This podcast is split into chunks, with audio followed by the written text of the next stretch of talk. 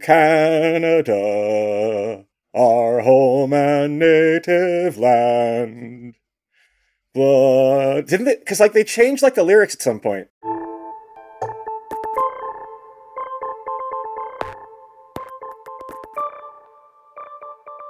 Hello and welcome to the 538 Politics Podcast. I'm Galen Druke. I hope everyone had a good long weekend for July 4th. And speaking of the 4th, what percentage of Americans can correctly name the national anthem? What percentage of Americans are hot dog people versus burger people? To ease ourselves out of vacation brain and back into the world of statistics, we're going to kick things off with a little July 4th themed game of Guess What Americans Think. Then, on a more serious note, we're going to catch up on the January 6th committee hearings and talk about how they might affect our politics. Are people watching and do they care? And at this point in the primary process, what percentage of Republican nominees are election deniers? Finally, we're going to save our good use or bad use of polling example till the end of the show because it's somewhat related to those hearings. At the end of June, one 2024 Republican presidential primary poll out of New Hampshire got everyone talking about Trump's vulnerabilities. But was it a good use of polling? Here with me to discuss is editor in chief Nate Silver. Hello, Nate. Uh, hey, everybody. Also here with us is politics and tech reporter Kaleigh Rogers. Hey, Kaleigh. Hey, guys. So, uh, how was everyone's 4th of July? Nate, it looks like you're back in Las Vegas. What's uh, what's going on? So I flew in in the afternoon. Um, had an invite to the club last night. Turned it down to be bright eyed and bushy tail for this podcast, just to let you know, and also because I'm 44 years old and get tired. That's so considerate of you. time. The club, as in like you were gonna go to like the club to dance and like drink bottles, or the club as in the poker club. No, the club. You wouldn't go call it like poker players don't have. I mean, we don't. Yeah. What do you mean? The club, Oh, like the club, like party in the club, Like clubbing. clubbing. which I didn't do. Yeah, Which Nate? Which club? I'm not gonna say. because it's Is that not what you plan to there tonight? Um, that's awfully interesting, Nate. Yeah, are you gonna go tonight? No, tomorrow I'm playing in the main event of the World Series of Poker. So today's a day of Okay. um, relaxation, maybe get some good food, but pretty low key. Wait, so this is the final round of the World Series of Poker. It's not the final round. There are a hundred different tournaments that comprise what's called the World Series of Poker, but the most famous tournament is this week. So my first day is tomorrow. How far away are you from being the World Series of Poker champion? So there'll probably be about ten thousand people who enter. Okay, So just so- nine thousand nine hundred ninety nine more people have to be eliminated before I become the 2022 main event World Series Poker champion. Just a few more people on the way. Okay, so obviously becoming the champion is the goal, but like what for you would feel like a good placement? Uh, top 100. I don't know. Top 100? Okay. Have you done Yeah. that before? I mean, I've gotten second place in a different event. I've never cashed in the main event. Never finished the top 15% in the main event. But like, but you set your sights high. That's the thing about poker. It's like uh like sports in the sense that like everyone who doesn't win the championship feels disappointed at the end. So Mm. yeah, I don't think you want to go in with the mentality of like obviously if you kind of Galen offered me, I'll guarantee you, Nate, that you'll finish in fifteenth place and win six hundred thousand dollars, right? But you have no chance of getting first. Obviously, I'd very happily take that deal, but that's not the mentality that you want, I think, going in. You need a winner's mentality. Winner's mentality. Thank you, Kaleigh. Nate, I want you to know that you are a winner in our eyes, no matter Uh, I- where you place. Uh, thank you, Galen. So go forward confident in that knowledge. Okay, Kaleigh, I take it you're not in Las Vegas about to compete in the World Series of Poker, but if you are, I'm very jealous and have intense FOMO. Uh, I am not. No. I mean, Nate, you can rest assured that you are the best poker player on this podcast today. I mean- that's that's without a doubt. Small so. victories. I don't know. I can see. I can see Tony being pretty good. Weigh in, Tony, if you are also in Las Vegas. Um, Kaleigh, but what are you up to? How was your fourth? My fourth was really good. I went to a minor league baseball game, which was great fun. And then they had fireworks on the baseball field after the game. So it felt very American. It was wonderful. Fabulous. Well, on that note, let's dig into our Guess What Americans Think July 4th themed game. And I should mention, Kaleigh, you are Canadian, as listeners may know. Nate, you're a, Michigander. So the pressure is on. I mean, if you get beat by a Canadian in Guess What Americans Think about July 4th, I think you might get your citizenship taken away. I mean, maybe not a big loss at, at this point. I'm just kidding. Wow, I, am very. That is so unpatriotic. I am actually pretty That is fucking patriotic. hateful- I'm very patriotic. I'm depressed about our system of government, but I love the American people, Galen. Yeah, me too. I will say I recently got my green card, so I'm like I'm one step closer yes, to. congratulations.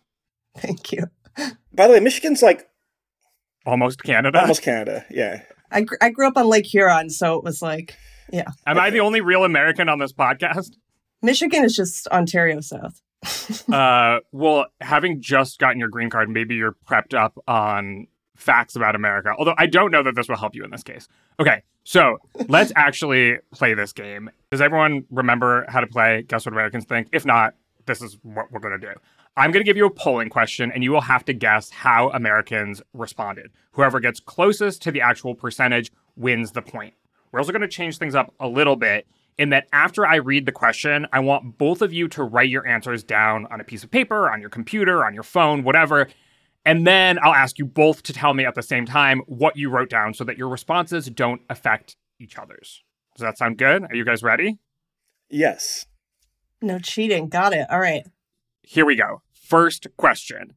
In a 2016 survey, what percentage of Americans could correctly identify the nation's anthem, aka the Star Spangled Banner? Can you clarify what you mean? Like they played them the song and asked if they could They asked Americans, it? Or? what is the national anthem of the United States of America? And people had to offer Oh, the so could name, the name Star the Spangled title? Banner. Were they giving multiple Okay. choice? No more que- no more questions here. Well, no, that's important not context. polls work. Uh, we're just trying No, to they get were not We're given- journalists, They Galen. were- We want information. They were not given multiple choice. Oh. So we both blurred out at the same time? Three, two, one, go. 42. 63%. Wait, okay. 42 was Nate and 63% was Kaleigh. Kaleigh, you got it. 61% of Americans in that Gallup Yes. poll could correctly identify the national anthem. Nate, way to really underestimate Americans' patriotic capabilities. I mean, any kind of questions that ask for like an open response, generally, just a lot of people don't know. I'm surprised. I mean, it's 63. That's a modest, you know. That's a not third of everyone. Amer- more than a third of Americans can't name it. Right. And it's played Yeah, at every so- baseball game, every July 4th. You know what I mean? Start of every school day. No, that's the Pledge of Allegiance. Right? No. that would that would be Oh. really intense because it's like We sang "O Canada" at the start of every school Really? day. Well, I guess you guys are more patriotic. The notes in the Star Spangled Banner are really hot. Like the range that you have to be able to sing to be able to sing that song it would be crazy to have like third graders singing the Star Spangled Banner at the beginning of the school day. It's a challenging tune. The Pledge of Allegiance, you can kind of talk your way through. But uh okay, one point for Kaleigh, the Canadian, zero points for Nate, the Michigander. I can sing "O Canada" though, which I'm not going to do. Do wait, wait, wait, wait, wait, wait. There's You absolutely no chance that you were going to say that on this podcast and not be made to sing "Oh Canada." I'm not sure I know the lyrics. Oh, Canada, our home and native land. But didn't they? Because like they changed like the lyrics at some point. They made them Oh, more. Come on. They so made them more. PC at some point, didn't they? Less gendered. They changed one word. They Yeah. changed one word. What did they change? From "in all our sons" command to "in all of us" command. Oh, okay. All right. That's the change. Very subtle. Very easy. Didn't change the rhythm or anything. Nate, that was beautiful. You were also supposed to be able to sing it. Yeah, it was pretty good. You should be able to sing it in French as well. Oh yeah, no, So. no chance. Okay. Next question is What percentage of Americans in a 1999 survey, and we tried to find something more contemporary, um, but Emily was unable to find something from this year or recently. In fact, this was the only time she could find this question asked. In this 1999 survey, what percentage of Americans could not correctly identify the country from which the United States won its independence? Could not. Could not. Could not. Okay. In 99, let me cast my mind back. What was big in 99? Like Friends was big? The Matrix. Sex in the City. Okay. I think I'm ready. All right, here we go. Three, two, one, go. 30. 38. 38 and 30. Nate, you got it. But you overshot it a little bit. Still underestimating Americans' patriotic capabilities. Okay.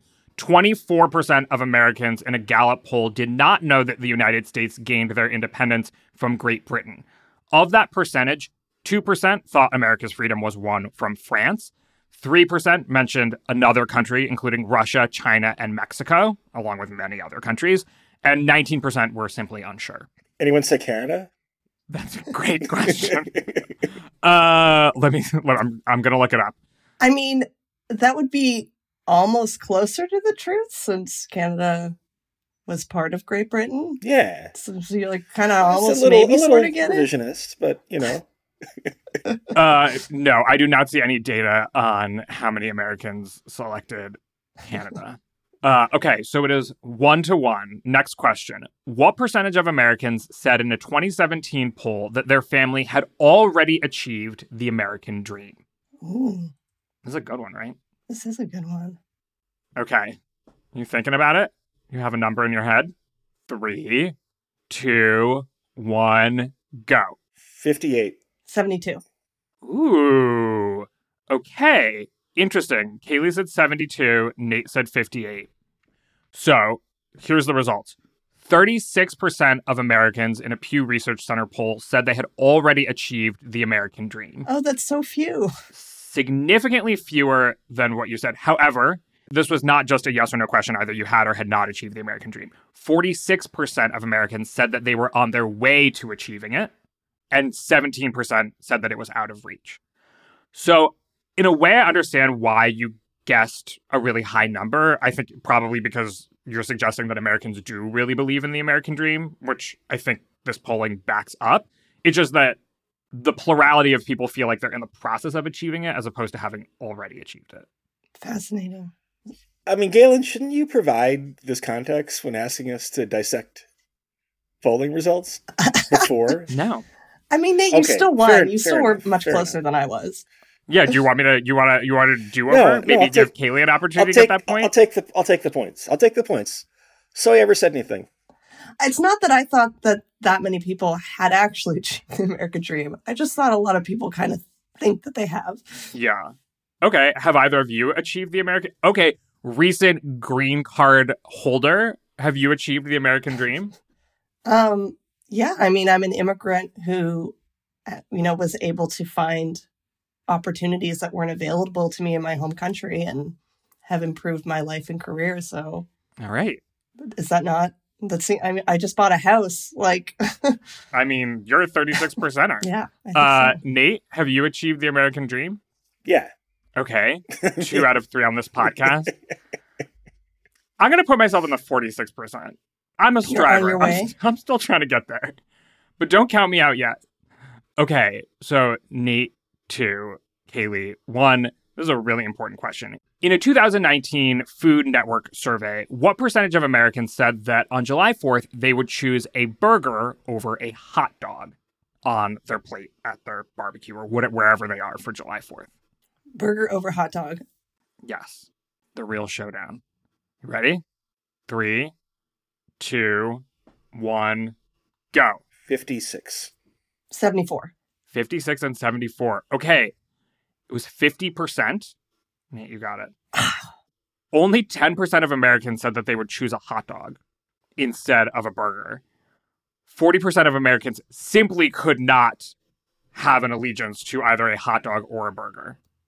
They pick both. Yeah. Ugh, I forgot about both as an Well, that option. yeah, that's, really- that's a little Specified by wasn't really clarified. It wasn't really clarified in MC. the polling question. the, uh, Um, can I say Something? are you accusing me of a bad use of polling? I feel like people should be getting better hot dogs. Okay, uh, Wait, see, would you choose hot dog over burger, Nate? A burger just feels more substantial to me I- and Well, you can feels have more. two hot dogs. I don't know. I, Like a really good hot dog. you dog. can have two hot dogs. You know who makes good hot dogs, by the way, is the Scandinavians. okay. Yeah, Yeah, And the Germans, right? Don't the Germans make good hot dogs? they make good Like sausages. IKEA Well, not hot dogs? like like go to Stockholm or Copenhagen. They have some fancy hot dogs that are.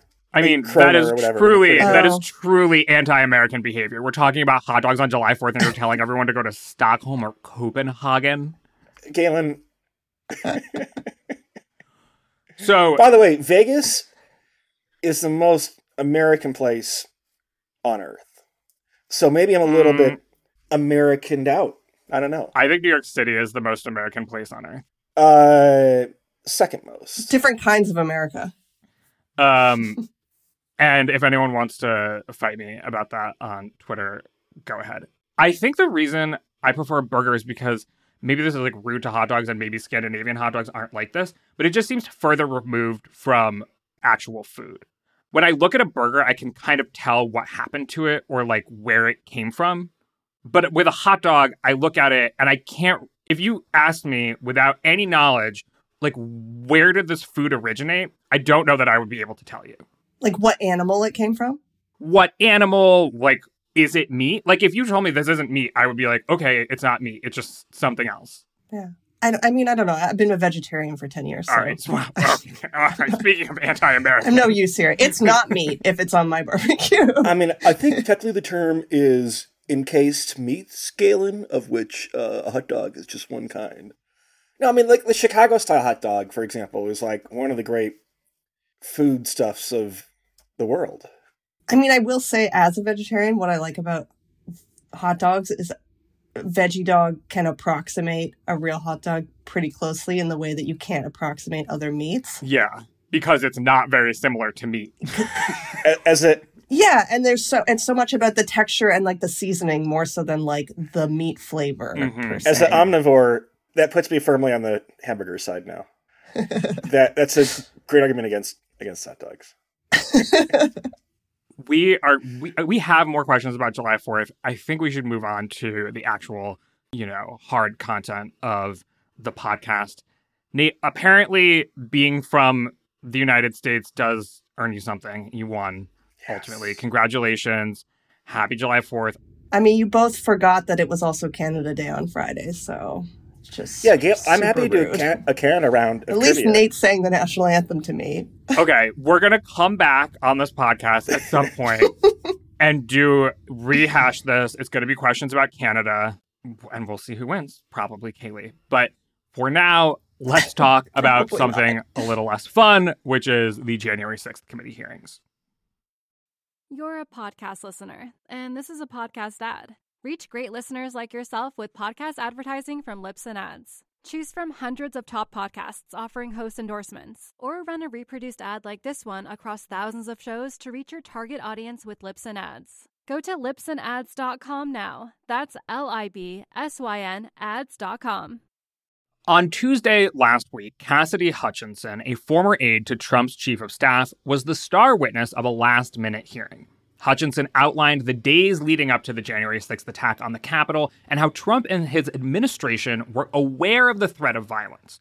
Before the attack on the Capitol, she said Trump told his staffers to allow his supporters to bring weapons to his rally because, quote, they're not here to hurt me. Knowing some of his supporters were armed, he then directed them to the Capitol after the rally, according to Hutchinson. Hutchinson also testified that Trump wanted to go to the Capitol himself after the rally, but that his security team wouldn't drive him there because of security concerns. Hutchinson gave a secondhand account from the deputy chief of staff, who said Trump yelled repeatedly at the Secret Service agent driving the presidential beast and then lunged at the steering wheel, then at the Secret Service agent's clavicles. As more information about the attack on the Capitol and how Trump spread 2020 election lies is covered in these hearings, how will this all affect public opinion, the 2022 midterms, and specifically candidates who support the big lie? So, On Model Talk last week, Nate and I briefly discussed where January 6th sits in all of the political considerations going into the midterms. Kaleigh, you have been watching all of these hearings, and unfortunately, um, you had COVID uh, when this hearing happened last week. If not, we might have had an emergency podcast in the moment. It just wasn't meant to be. But I am still curious now, a week later, what your reaction was to that hearing, having sort of watched them all and done some research into historical congressional hearings. I thought the reaction to it among the media and people on the left was interesting because there was a real kind of sense that this was uh, explosive testimony um, from Ms. Hutchinson. And, you know, some of the more sort of scandalizing details that she revealed were like second and third hand you know knowledge that she you know heard from other people and was repeating which to me really waters it down uh, and makes it harder to to verify obviously and even since then we've had reports that you know the secret service doesn't stand by that testimony that bobby engel is willing to testify under oath that the you know the assault in the the presidential limousine didn't happen so it, it was a it was a complicated uh, hearing i would say at the very least. And then on the right, there, you know, there was also kind of an explosive and quick reaction. Trump very strongly came out and denied a lot of her testimony.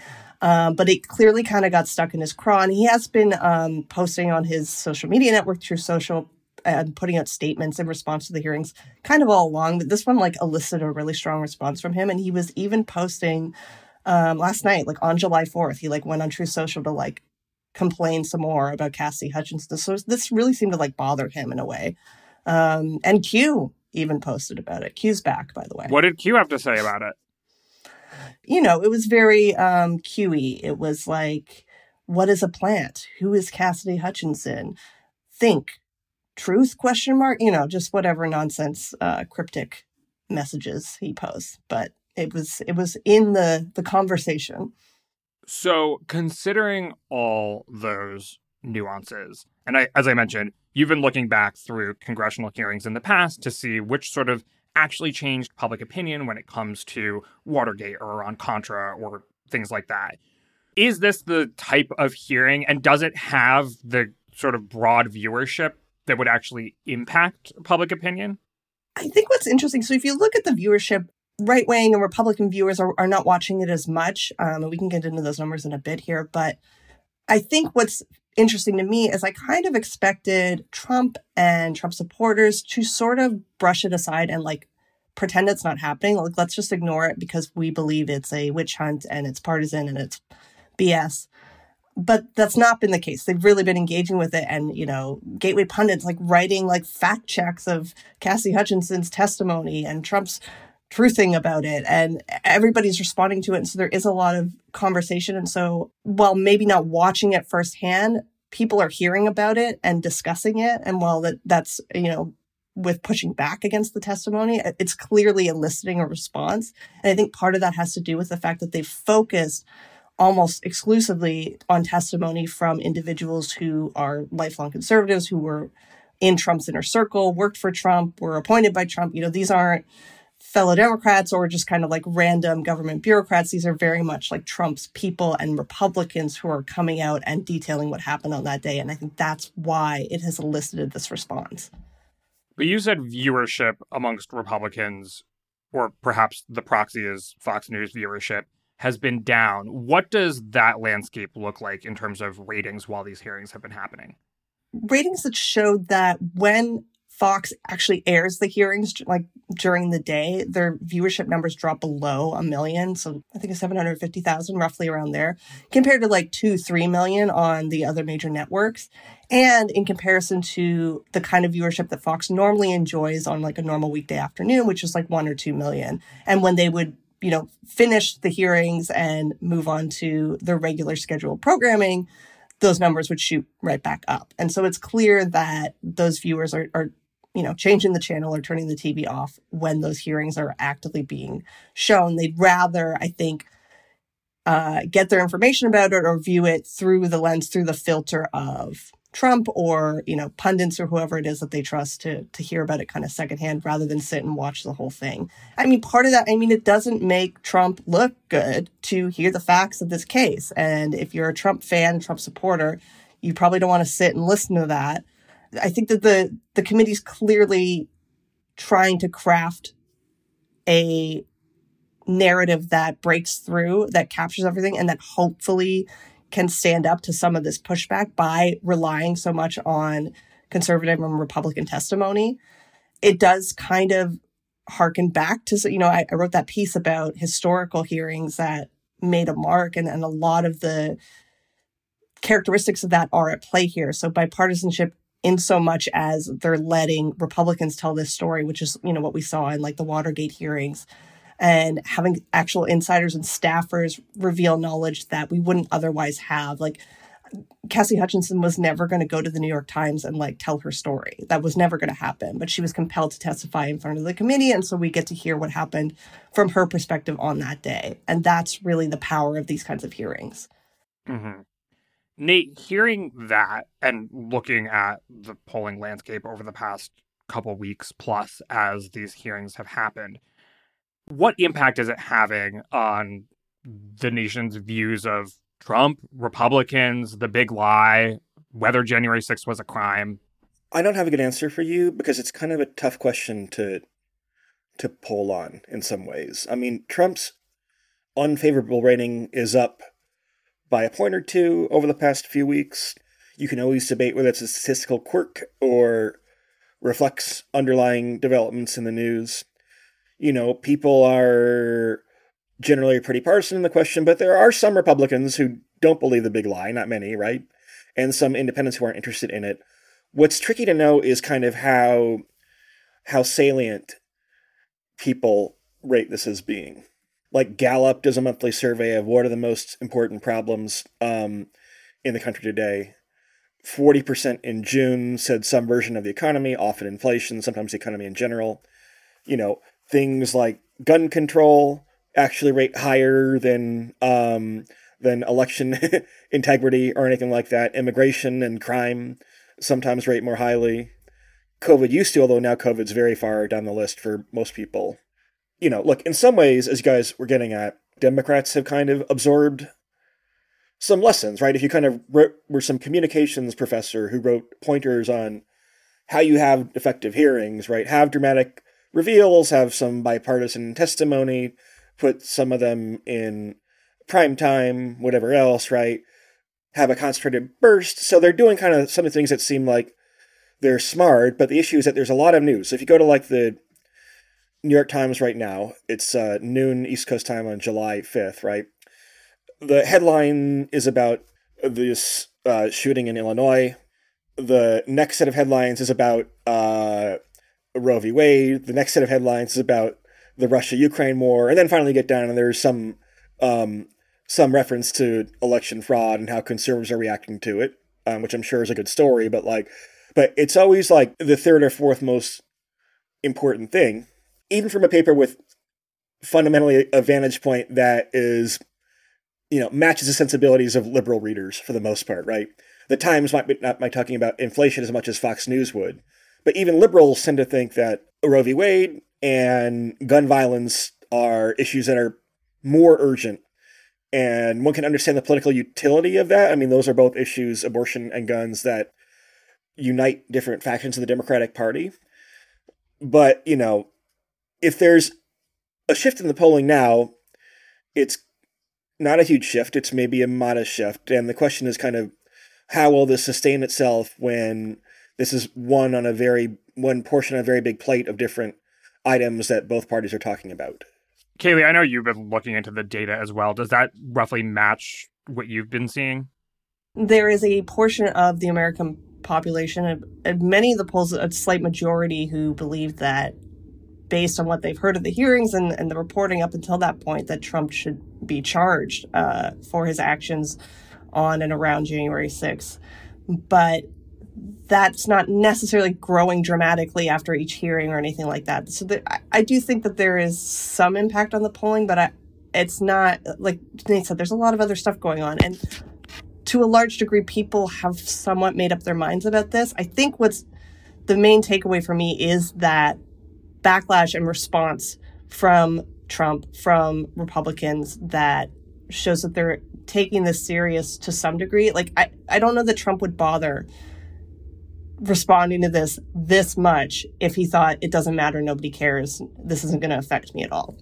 So yeah. there's there's something there. Maybe I'm reading too much into those two leaves, but no, I mean, and we can talk a little bit more about the impact on Trump specifically in a second when we get to our good use of polling or bad use of polling. But before we do that, I do want to ask, you know, we are tracking throughout the primary season the number of Republican candidates who deny the results of the 2020 election, who ultimately win the Republican nomination in their race.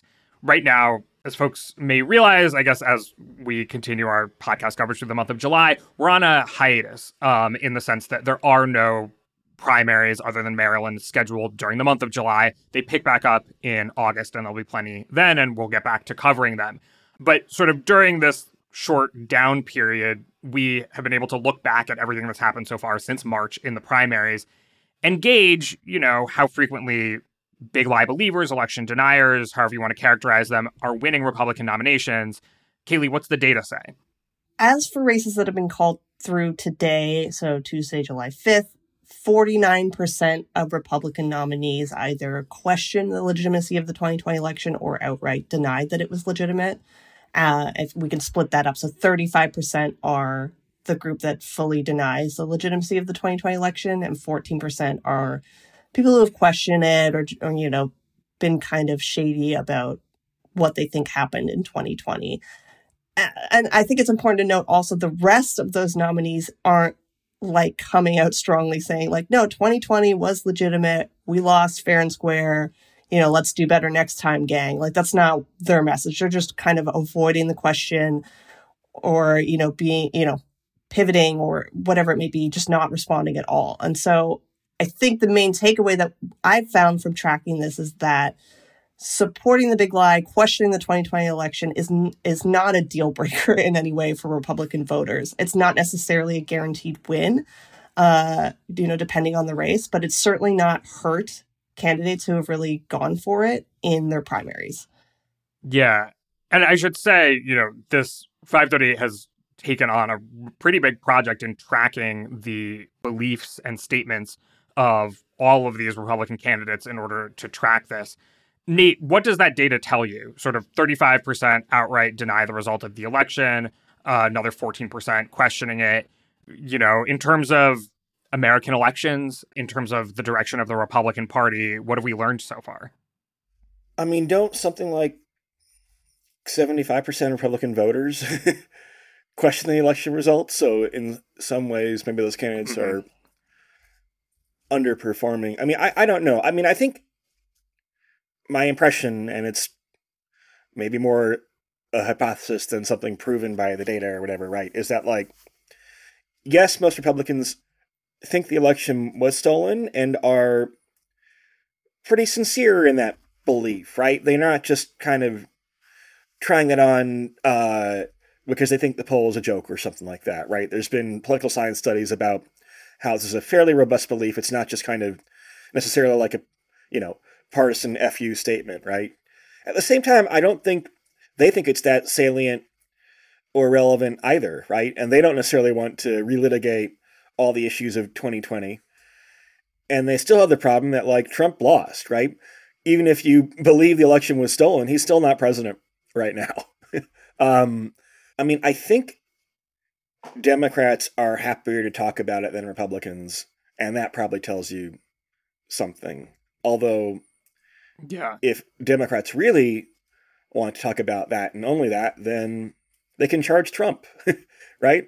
That's a big decision. I, I, I guess the White House is kind of more likely to be conservative on that in a lowercase c way, but um, but yeah.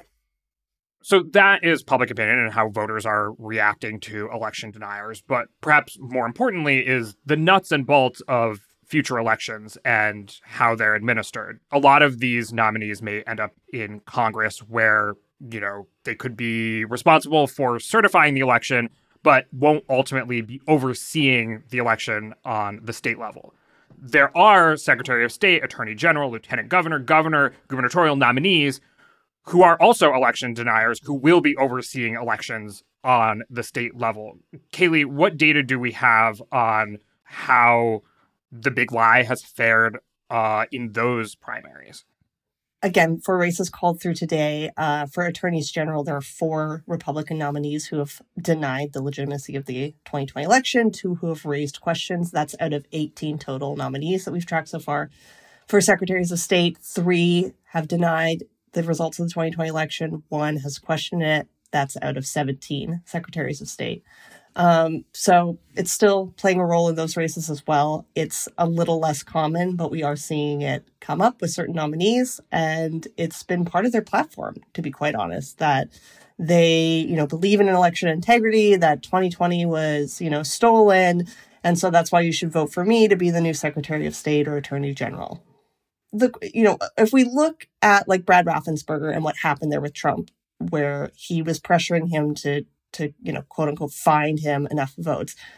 The concern, I don't think, is necessarily that like Kristina Karamo, who is running for Secretary of State in Michigan, not likely to win, but is the Republican nominee there. Um, it's not that she would say yes to that phone call necessarily, but having that those doubts about the election opens up a different pathway than we've seen before. And one of the main takeaways of the hearings and, and the reporting and understanding of what happened on January 6th is how close we were to a really disastrous moment where not necessarily the results would be overturned or, you know, the election thrown out, but something close to it or more chaotic or, you know, think something being sent back to states or states sending alternative electors. Right. I mean, what, what happened was already pretty bad. It was very right? bad. Yeah. And, and just the, the how close we were like the stop guard there was republican and democratic officials in these positions of power that you know f- followed the democratic norm and and did the right thing. And if you have someone who's questioning that even if they wouldn't go full hog and destroy everything and burn it all down you know the a day or two of questioning or hemming and hawing or reviewing things could really spark further chaos I mean, I think this is complicated because I'm not sure what we were weren't close to. I mean, we obviously you can imagine things going a bit differently. Where on January sixth it gets substantially more violent, right? Like that seems like we were close to that, or at least the intentions were bad. Um, I don't think we were actually that close to having like the election result overturned in 2020 due to anything that Congress would did with counting votes. Because keep in mind that Biden won by by a few different states. Also, mm-hmm. courts, whether they were Republican appointed justices or Democratic ones, were not very sympathetic to GOP legal activity after the election. So I would somewhat debate that. I think we're on yeah. the same page actually here, where I don't think that like the difference would be an actual democratic change, but just a little bit of doubt. So I'm thinking, for example, of the state legislators who signed off on their state electors and then after the fact were like, mm, maybe we would want to send different ones. Like maybe we should reconsider this and try to like hold alternate votes and, and kind of push back a bit. Had they done that originally, even if ultimately the right electors went to Congress, that further provokes the people who believed it and legitimizes these claims. And the violence that we saw on January 6th, I think we could see more widespread. That's sort of the scenario that I'm thinking through. No, I agree. And uh, look, in some ways, I think um, people sh- should just generally be on guard and not necessarily forecast particular scenarios, right? Like in 2020, a commonly articulated belief was that, oh, these states have uh, mail votes that will be counted last, and the courts will intervene and stop the count when there are huge numbers of uncounted ballots, which was totally wrong and probably was always going to be wrong. If you said, however, hey, in general, this is very dangerous, you have a sitting president who has not acknowledged the results of the election, is fomenting misinformation among his base, you have Republicans who are often very loyal to that president in positions of power. the vote certification process is a little bit messy in Congress, right?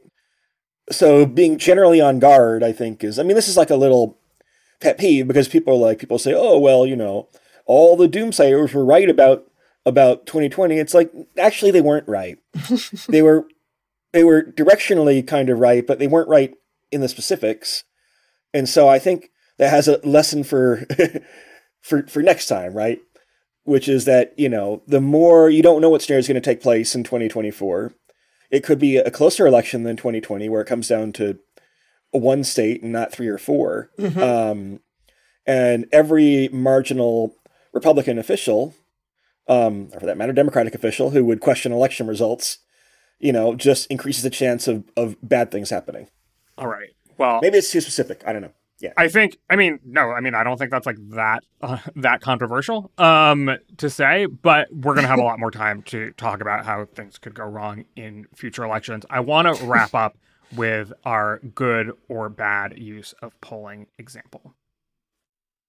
You're a podcast listener, and this is a podcast ad. Reach great listeners like yourself with podcast advertising from Libsyn Ads. Choose from hundreds of top podcasts offering host endorsements, or run a reproduced ad like this one across thousands of shows to reach your target audience with Libsyn Ads. Go to libsynads.com now. That's L I B S Y N ads.com. You're a podcast listener, and this is a podcast ad. Reach great listeners like yourself with podcast advertising from Libsyn Ads. Choose from hundreds of top podcasts offering host endorsements, or run a reproduced ad like this one across thousands of shows to reach your target audience with Libsyn Ads. Go to libsynads.com now. That's L I B S Y N ads.com. We've been talking about the January 6th committee hearings and what effect they might have on our politics and sort of the broader Republican ecosystem of elections deniers. But perhaps the most specific thing that people are watching in these hearings is the role that Trump played in all of this and what it means for his future in politics. And our good or bad use of polling example for today is related to that question. So, in late June, the University of New Hampshire released a poll of Republican primary voters in the state showing Ron DeSantis at 39%, Donald Trump at 37%, and a steep drop off to Mike Pence in third place with 9%. Last fall, the same poll showed Trump at 43% and DeSantis at 18%. CNN's Chris Cillizza, along with many, many others, wrote up the poll. His article was titled, A Poll That Should Scare Donald Trump. Cillizza went on to say, quote, a new poll conducted by the University of New Hampshire has some startling news for Donald Trump. He's no longer the big dog on the block, at least in the Granite State. And continues, quote, DeSantis' strong showing in the polls, coupled with the 112 million he has sitting in his gubernatorial campaign coffers, suggests that circumstances have changed in the 2024 race. There's a lot to talk about here, and we'll try to get to most of it, but just want to gauge both of you to start, Nate and Kaleigh. Do you think this is a good or bad use of polling? And then I'll let you explain, of course. I think it's a typical use of polling. Come on, come on. I mean, there's nothing wrong. Is the typical use of polling a good use of polling? Wasn't 538 started on the idea that the typical use of polling is a bad use of polling? I'll I'll say it's a bad use of polling. I will go out on that limb for a number of reasons, and like these are like the standard things that we talk about. It's one poll. It's in among uh, pri- potential primary voters in one state. It's two years before any actual election would take place. Like there's a lot of asterisks to that number, and then the the idea that uh, what was it, thirty nine and thirty seven? Yeah, Not you know that's pretty close. yeah. Uh, I don't know that that should terrify Trump or whatever the headline was. Um, and also the idea that DeSantis is popular and doing well is also not shocking or surprising. That's like well established. So, Okay. Nate, elaborate. Or disagree. I do think Cillizza is right that uh, Trump should be worried. He is the former president. Much of the GOP became a cult of personality around him. And you have a guy, DeSantis, with maybe 60% name recognition who is getting close I don't know that necessarily by that he's ahead in New Hampshire, although New Hampshire is a state with a very politically active and informed electorate uh, that might be ahead of the curve.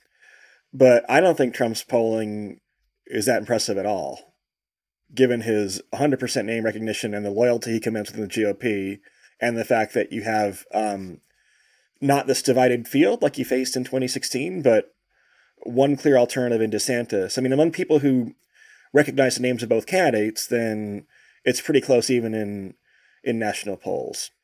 When you look at voters who are more likely voters, then it can get closer because name recognition matters a little bit less there. So yeah, I mean, obviously, like you shouldn't um, look at this poll to say, oh, according to polls, now DeSantis is the frontrunner of the GOP nomination, right? You can make that claim based on various factors, including some polling data, but the polls still show Trump ahead. And I think if you did six more polls in New Hampshire, Trump would be ahead in the polling average of New Hampshire but you know it's relatively close given how early it is between now and when the actual primary gets underway. Wait, but Nate, Cillizza says that this poll sort of changes the landscape for 2024. This is a poll of New Hampshire. When we look at the national picture, 53% of Republican primary voters say that Trump is their top choice for 2024. 22% say DeSantis, 8% say Pence.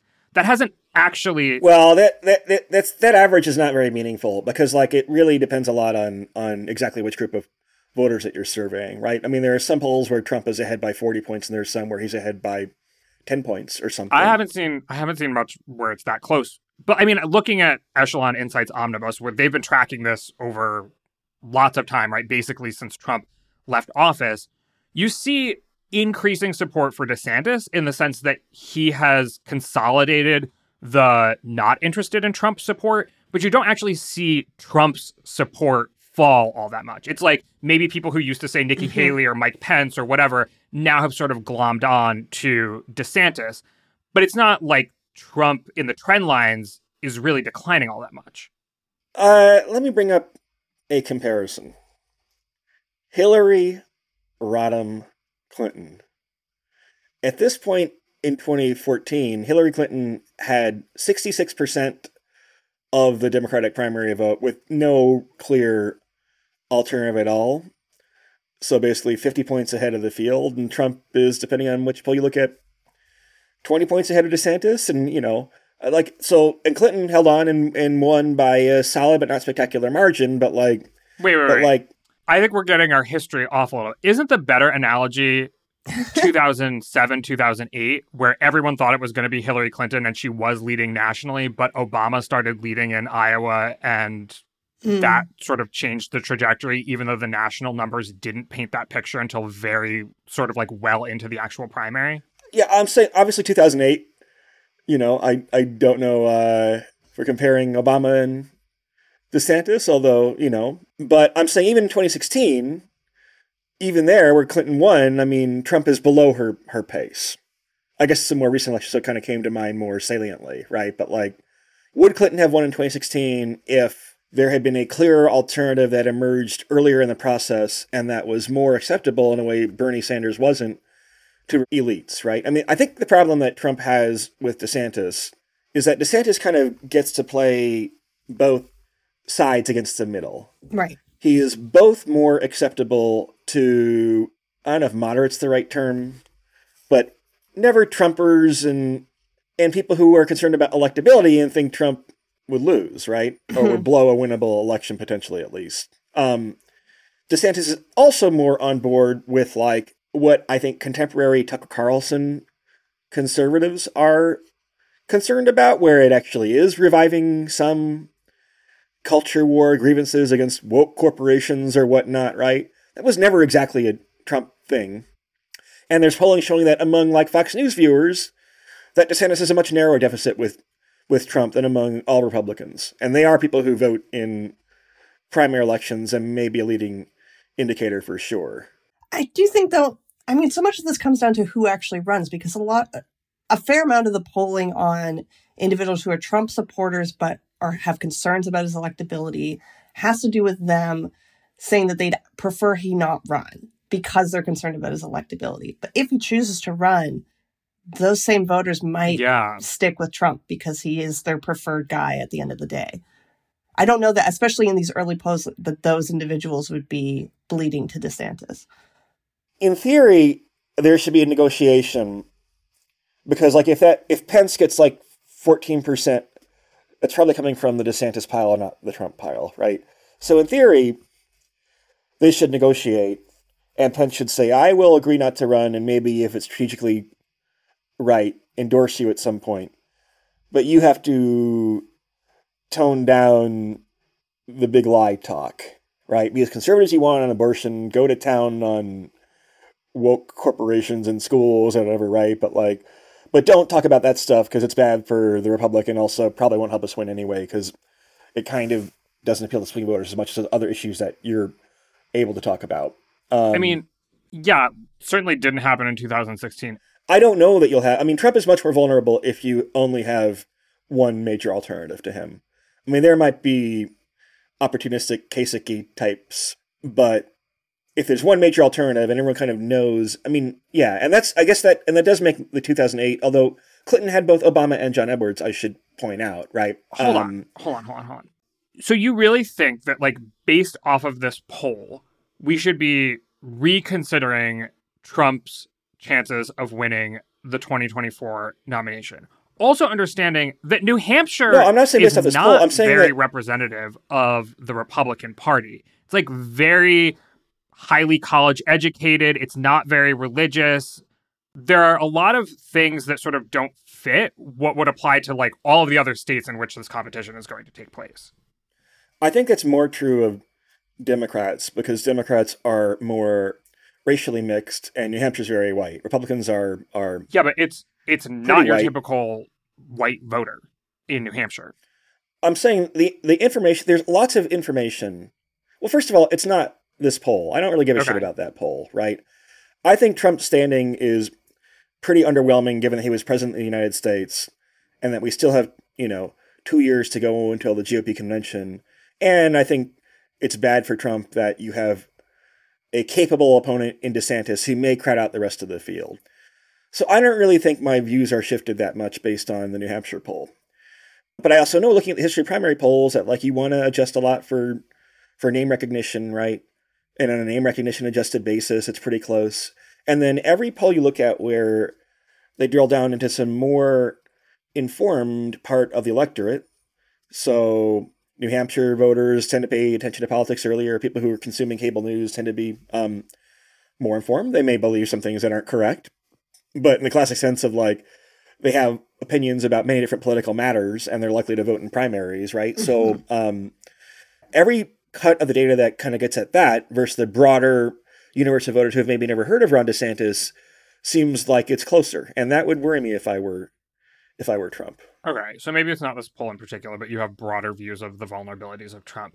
Right, but I don't think any of that. It, that's something that we've been tracking for a while now. As you said, that's not like a brand new revelation from this poll in particular. Yeah, And I, sure. You know, yeah, former president, but also like a single term president. Like I, you could kind of slice it and view it as a glass half full or glass half empty result. Uh, how Trump is faring so well that he still does have, you know, a majority support within the Republican Party. He's still got a very influential place, in spite of losing the last election. True. Well, there's only one option, right? We gotta wait. We gotta get more data. We gotta let time pass. But for now, that's it. Let everyone get back to their July 4th recovery activities. And Nate, good luck in your competition. yeah, good luck. Thank you, guys. Um, thank you, Nate and Kaleigh. Thanks. My name is Galen Druk. Tony Chow is in the virtual control room. Chadwick Matlin is our editorial director, and Emily Vaneski is our intern. You can get in touch by emailing us at podcast at 538.com. You can also, of course, tweet at us with any questions or comments. If you're a fan of the show, leave us a rating or a review in the Apple Podcast Store or tell someone about us.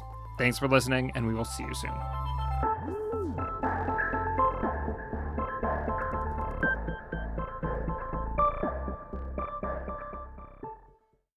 Hey, I'm Andie Mitchell, a New York Times bestselling author. And I'm Sabrina Kohlberg, a morning television producer.